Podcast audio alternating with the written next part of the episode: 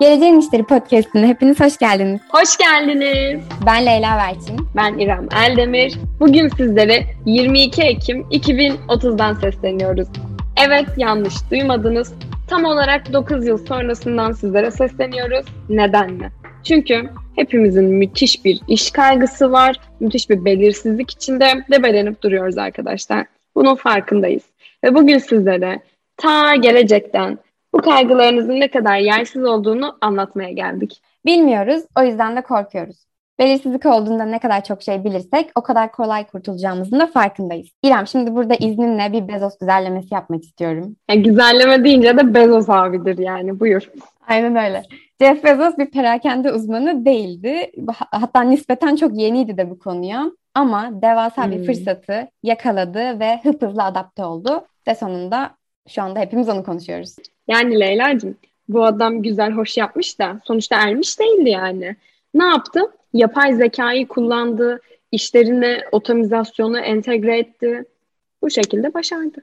Yani İrem adam ermiş değil belki de geleceği pürüpak bir şekilde görmüş. Yani geleceği görme konusunda benim favorim de Dünya Ekonomi Forumu'dur. Çünkü biliyorsun ki konuştukları ne varsa birebir çıkıyor arkadaşım. Dünya Ekonomik Forumu'nun LinkedIn ve Coursera'daki veri bilimcilerle ortak bir çalışması var. Yarının işleri raporu. Burada da 20 ekonomide sürekli olarak talep gören 99 iş belirleniyor. Ve bu işler daha sonra beceri benzerliklerine göre organize ediliyor. Ortaya çıkan meslekler sizi çok da şaşırtmayacak. E, mühendislik, bulut bilişim, yeşil ekonomi ve yapay zeka gibi. E, raporun devamında ise bu teknolojilerin hangi sektörler tarafından paydaştırıldığından bahsedilmiş. E, mesela yapay zeka sağlık ve ulaşım sektöründe, finansal hizmetlerde kullanılırken işte büyük veri, nesnelerin interneti, insansı olmayan robotikse madencilik ve metal sektöründe, e, şifreleme ise hükümet ve kamu sektöründe belirgin bir şekilde kullanılıyor. Yani Leyla öyle bir anlattı ki arkadaşlar robotlar dünyayı ele geçiriyor zannedebilirsiniz ama sakin olun. Çünkü rapora göre insanların kendi üstünlüklerini sağladıkları asıl meslekler yani yönetme, tavsiye verme, karar verme kısımları hala bizim elimizde. Hiç korkmanıza gerek yok. Sadece bu angarya işleri, makineleri devrediyoruz. Yani işte e, el idari görevlerdeki veri işleme görevleridir vesaire. Hepsi algoritmalar ve makineler tarafından yapılacak. İrem şimdi algoritmalar, makineler bu işleri alacak falan diyorsun. Ee, ama insanları korkutmaya gerek yok. Neden? Çünkü 2025 yılına kadar her ne kadar 85 milyon iş yok olacaksa da 97 milyon yeni işin de ortaya çıkabileceğini raporda görebiliyoruz aslında. Bu kaybolacak meslekler arasında da veri girişi memurlarıydı, defter tutma ve borda memurları, muhasebeciler, denetçiler gibi işler yer alıyor aslında. Yani endişelenmeniz gereken çok da bir şey yok. Şimdi Leyla gene Pollyanna modunu açtı arkadaşlar. Ama biraz vitesi düşürmemiz gerekiyor. Çünkü McKinsey raporuna göre işler birazcık zorlaşıyor. Ee, evet çok güzel yeni işler geliyor. Eskilerinin yerine yeni fırsatlar oluşturuyor. Ama gelişmiş ekonomilerde bile bu yeni işlerin riskini azaltmak için ekstra yatırımlara ihtiyaç duyulacak. Hatta yeni işlere geçiş için gerekli beceri ve desteğe sahip olmalarını sağlamak için ülkeler bu geçişi çok iyi yönetmeli. Eğer bunu gerekli şekilde yönetemezlerse artan işsizlikle beraber çok düşük ücretlerle beraber insanları çalıştırmak zorunda kalacaklar. Ta 2030'lardan podcast kaydediyorsak bir sebebi var. Patron musunuz ya da çalışan? Belki de sadece bir işsiz. Şimdi sakin olun ve dinlemeye devam edin. O zaman patronlar bu sizin için geliyor. Hiyerarşi, hiyerarşi. Ne geliyorsa bundan geliyor başımıza. Ya da ne gelmiyorsa. Mesela kar. Yöneticilere, şirketlere hakkında bir soru sorun. Hemen size bir organizasyon şeması göstermeye çalışırlar ya.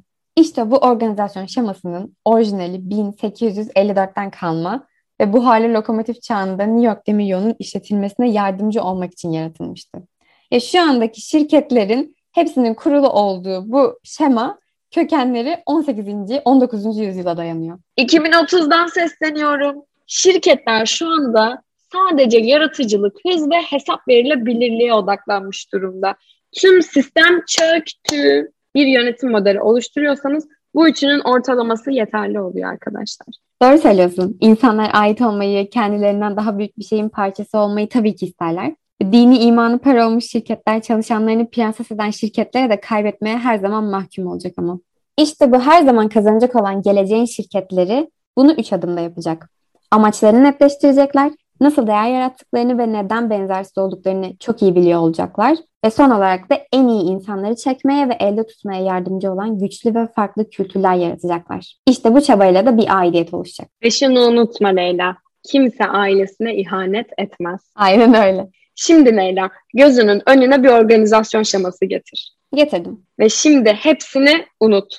Çünkü artık şema, kutu, çizgi hiçbir şey kalmadı. Aman yarabbim. Aynen öyle. Gelecekteki organizasyonlar insanlar ve faaliyetler etrafında tasarlanan, beslenen ve büyütülen modellere ihtiyaç duyuyor artık. Yani denetimci yöneticiler değil, motive edecek liderler gerekiyor. Ha lider deyince de hiyerarşi gelmesin. Sizi tutup daha yukarı taşıyacak bir ekip arkadaşınız aslında. Aynen öyle. Çok doğru söyledin. Aynen öyle. E şimdi bir de lider demişken Tesla'dan bahsetmezsek de ne bileyim yani. Çünkü bu işin kitabını yazmış bir abimiz kendisi. Tesla patentlerini açık kaynaklı hale getirerek radikal bir karar verdi biliyorsun ki. Bu seçimi geleceğe hazır tüm şirketlerin vermesi gerekiyor. Çünkü ekosistem odaklı kararların mükemmel bir örneği. Tesla kendini gelişen bir ortak ekosistemin merkezine koyarak devasa büyümenin temelini attı. Yani derslerde en önde oturan, rengarenk kalemleriyle not alan o bencil kız. Sana sesleniyorum. Artık not paylaşma devrindeyiz. Aynen öyle. İşte bu iş ekosistemlerinde topluluklar birlikte değer yarattığı yerde başlıyor ve bitiyor. Kısacası bencillik devrine son. Peki Leyla'cığım, gelecekteki şirketlere veri teknoloji platformları için ne öneriyoruz? Önereceğimiz şeyler 3 maddeden oluşuyor. Veri yönetimi için zorlayıcı bir takım yaklaşımlar oluşturmaya ihtiyacımız var. Birincisi süreçlerin modüler uygulamalar olarak yeniden tasarlanması, ölçeklenebilir bulut tabanlı teknolojinin avantajlarından da yararlanılması ve de tüm bunları dinamik olarak yeniden tahsis eden değişken maliyetli teknoloji bütçeleriyle desteklenmesi. Teşekkürler Leyla'cığım çok güzel özetledin. 2030'a gelmişken şirketlerin öğrenmesi nasıl gelişti bir de ona bakalım. Deney ve öğren ortamları çalışanlar için hızlandırılmış kişisel büyümeyi ve gelişmeyi teşvik eder. Google'ın çalışanları Google için kendi fikirleri üzerinde çalışmaya teşvik eden ünlü %20 zaman politikasının kanıtladığı gibi faydalı yenilikleri körükleyebilirler. Bu yaklaşım diğerlerinin yanı sıra Gmail ve Google haritalarının oluşturulmasına bile katkıda bulunmuş. O derece yani. Bu tür programların gerçek değeri organizasyonu öğrenme, deney yapma ve yeniliğin herkesin günlük işinin bir parçası olduğunu göstermektedir. Çok güzel söyledin İrem. Teşekkür ederiz. Rica ederim. O zaman hadi kapanışı 2021'de yapalım. Süper. Bizi dinlediğiniz için çok teşekkür ederiz. Umarız belirsizlik ve iş kaygılarınızı bir nebze umut alabilmişizdir. Hayat sürprizlerle dolu ve bu yolu beraber görerek öğreneceğiz. Bir sonraki bölümde görüşmek üzere. Görüşürüz.